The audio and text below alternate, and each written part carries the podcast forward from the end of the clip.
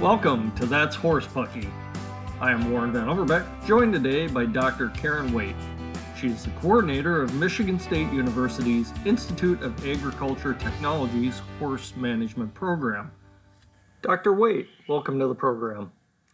So it's winter in Michigan again. It is. and we are thinking about winterizing. Normally, I think about winterizing my car, but I don't think about winterizing my horse. One of the old debates out there is always do you blanket or don't you blanket? If you can add some thoughts regarding that, I'd Sure. appreciate it.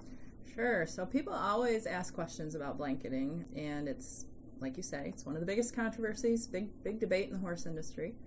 And I guess if I were to think about winterizing my horse, I would even back up a few steps before we talk a little bit about blanketing and talk a little bit about body condition scoring and what that means. So, when we body condition score horses, it's on a 1 to 9 scale with 5 being ideal. Um, and when a horse is a 5, you don't see ribs, but you can feel ribs fairly easily just under the surface. And everything blends smoothly together. And the reason I bring up body condition scoring is because typically horses that are exposed to the elements can do really, really well if they're at least a body condition score five or six without a blanket, if they're allowed to grow a full hair coat. And so it's only in the most extreme conditions in Michigan that we really need to worry about blankets or think about blankets. And it would be extreme conditions in horses with low body condition scores, so in that three to four range maybe, or horses that are really old or, you know, are geriatric horses that are in their upper 20s and that we don't want to waste the energy we're feeding them on keeping warm. Um, they can do a little bit better with blankets too. But by and large, if a horse has had a chance to grow a full hair coat, they don't really necessarily need a blanket.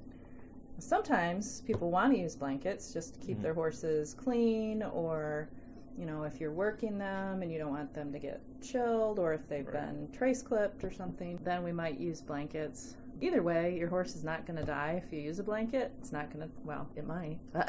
Well, there's it's a- probably not going to die if you the- use a blanket or if you don't. Now, over blanketing, though, I mean, there's a potential to over blanket your horse. You run outside and go, oh man, it's really cold out here. So, is there a point where you can over blanket the horse? Well, I mean, it's just like anything else. You probably could over blanket. I know there's all sorts of myths about how you can permanently damage your horse by using Right. too many blankets, and Right. that's pretty much a myth. But um, I mean, you could have excessive amounts of blankets. The I, I would say probably a bigger issue is when people put blankets on and then never check them again. Mhm. So the blankets get wet. I've seen horses get hypothermic and really lower their bo- core body temperature, and then they don't want to drink. And then we have even more problems when they get excessively chilled because they were made to stand in a wet blanket Right. in cold temperatures. So Right. while I would say we probably see fewer issues with over blanketing, just neglecting blankets once they're on is probably a little bigger issue. So you really need to check them every day. You need to make sure they're dry. You need to take blankets off and check body condition scores, Mhm. especially in Michigan, because even with no blanket on, they get fluffy hair. So you need to feel underneath that hair and make sure that their weight is still good Mhm. and adjust the energy in their diet as needed. But Yeah. Yeah. Speaking of that, uh, with nutrition, is it always necessary to increase their caloric intake as far as what they're getting or adjust their feed appropriately based upon the weather? Mhm. I know that uh, in the summer you probably don't need to feed a horse as much hay or as much grain in order to keep them in balance than what you Mhm. would in the winter. Is there a is there kind of a point in there that you look at or, or what you look at in order to balance that out? I would say yes, first of all. And I'm trying to remember what the percentage increase would be, but that could probably get more scientific than your listeners really want to mess with. But in general, hay, the way horses digest hay, it produces heat. Um, and so it's kind of, they have like an internal furnace.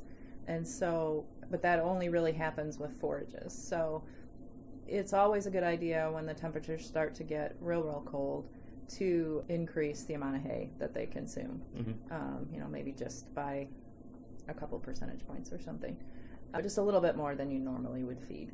Uh, because w- as they digest that, that'll help them keep warm. They won't have to use their energy to um, keep warm. And anytime they're using energy to keep warm, they're not using it for internal functions. Mhm. So that's why that's important. But if their body condition stays at a five or a six all winter, they're going to be able to, to maintain that pretty well. Uh, if they do start to get thin, then you may have to add concentrate or grain to that increased forage that you've already provided. And another way you can do it is just to add a little bit of fat. Could be in the form of corn oil, could be in the form of some of the products that feed companies make. They all have some pelleted fats and that kind of thing that you could buy as well. But corn oil really will be probably the most inexpensive way to go about it. Mhm. And fat has twice as many calories as grain does per gram, but it's digested differently. So sometimes people worry about horses getting hyper or excessively hot, but they digest fat differently than they than they digest carbohydrates. So you don't get that hyper horse uh, by increasing fat, and you get more calories, so they're less apt to lose weight. I guess a good first step, if your horse is in normal body condition, is to just increase the amount of forage in the diet when Okay. it gets real cold. And exercise, one of the things that I worry about often is going out there and running my horse around a round pen. One of the things I always think about is okay, if I go out there and get this horse all sweaty, how am I going to cool him off appropriately in order to make sure that they don't get hypothermia or something like that? What, it, what would be a. That's usually what people are considering when you see horses that have trace clips or if they clip along the jugular vein or you know the lower legs that's usually so that horses can dissipate heat a little bit more quickly if they get sweaty or that sort of thing they'll cool out more effectively because you don't want to turn a damp or sweaty horse out into cold weather Right. Um, but if you choose not to clip, then you should maybe put a cooler on them and just let them stand out of the wind and in a stall for a while before you turn them back out. Just make sure they're dry. Then they're not, you know, the respiration rate isn't increased or that sort of thing. Most of the time in the winter, horses are pretty smart about, especially if it's really deep snow or if it's icy under the snow or whatever. They don't run around very much. They're pretty good self preservationists Mhm. most of the time. There are a few instances where maybe if they've been inside for several days and then it gets icy and then they go outside, they might rip around a little bit and can certainly injure themselves in that process. But uh, as far as working them and turning them out, trace clips can help with that. If you have a horse that has a trace clip, you're probably going to want them wearing a blanket.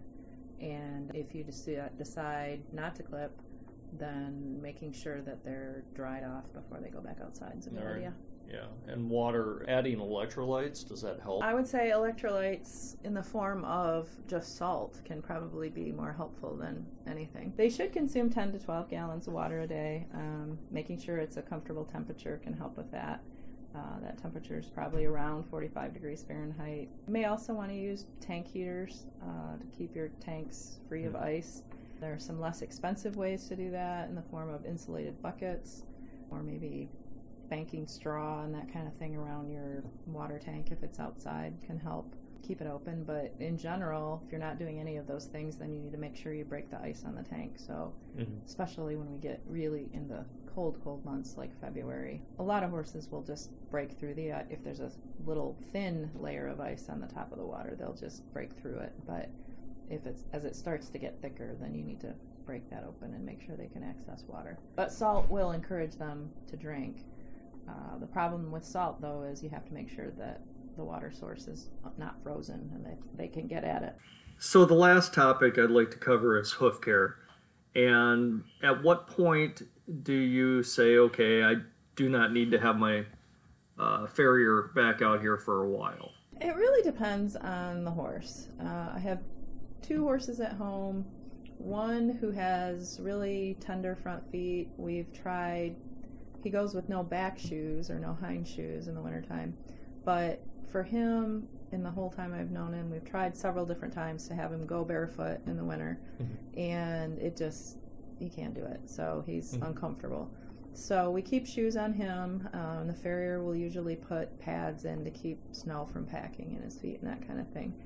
Uh, so, in that regard, and for that horse, we may extend it out a little bit, maybe to eight weeks instead of 6 Mhm. But he, our farrier is still coming every time, and he may not trim very much uh, in the the mare who has no shoes on, but we take a look every time just to be on the safe side. So, if your horses aren't shod or you don't have to deal with those kind of circumstances, you know, I would say this time of year the hoof growth is probably going to slow down. So, you know, you might go eight to ten weeks, but I probably would still have a farrier check them. Just We're on an eight week Yeah. schedule, so yeah, that, I don't know that I would.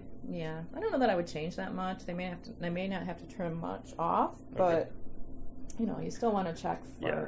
bruising once the ground is hard and frozen. okay. There's still the potential for injury or damage or that sort of thing. So, Well, thank you for sitting down with me and yeah. talking about winterizing your horse. It was awesome. well, thank you. Thank you.